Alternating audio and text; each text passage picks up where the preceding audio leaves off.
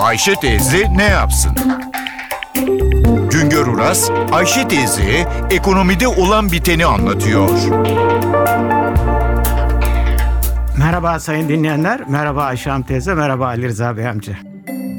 Yılın ilk 7 ayında birikimleri bankalarda 3 ay vadeli mevduat hesabında tutanların paraları bankaların verdiği faize rağmen enflasyon karşısında %1'e yakın eridi.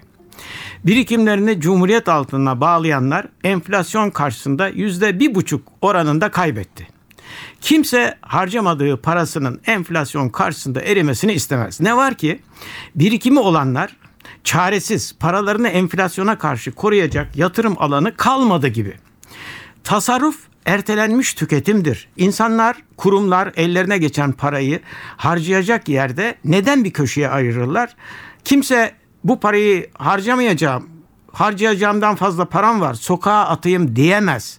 Para ileride tüketilmek üzere bir köşeye konulur. İlerideki belirsizliğe rağmen güvence için bir köşeye koyanlar vardır.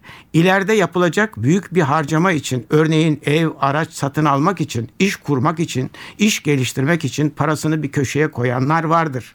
Bazen de getirisi için, paradan para kazanmak için gelirin bir bölümü harcanmaz, bir köşeye konulur gelirden ayrılan para harcanmayarak ne amaçla bir köşeye konulur ise konulsun kimse tüketmediği paranın durduğu yerde erimesine razı olamaz.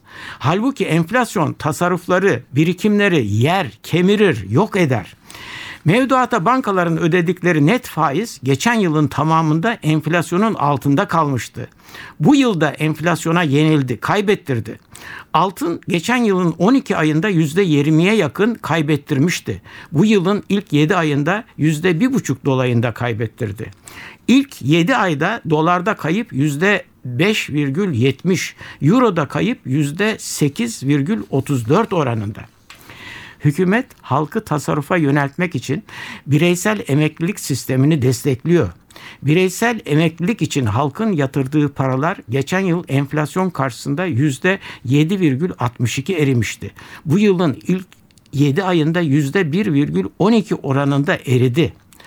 Borsaya doğrudan yatırım yapmayanların, fonlara para bağlayanların birikimleri geçen yıl olduğu gibi bu yılda kaybettirdi. Bu durumda birikimi olanlar ne yapar? Eriyeceğine paramı harcayarım der. Yahut da birikim yapmaktan vazgeçer. Becerikli ise garantisi olmamasına rağmen borsaya yatırım yapar veya gider konut satın alır. Görülüyor ki birikim yapmak zor ama birikimi olanların bu birikimlerini değerlendirmeleri daha da zor. Bir başka söyleşi de birlikte olmak ümidiyle şen ve esen kalınız sayın dinleyenler.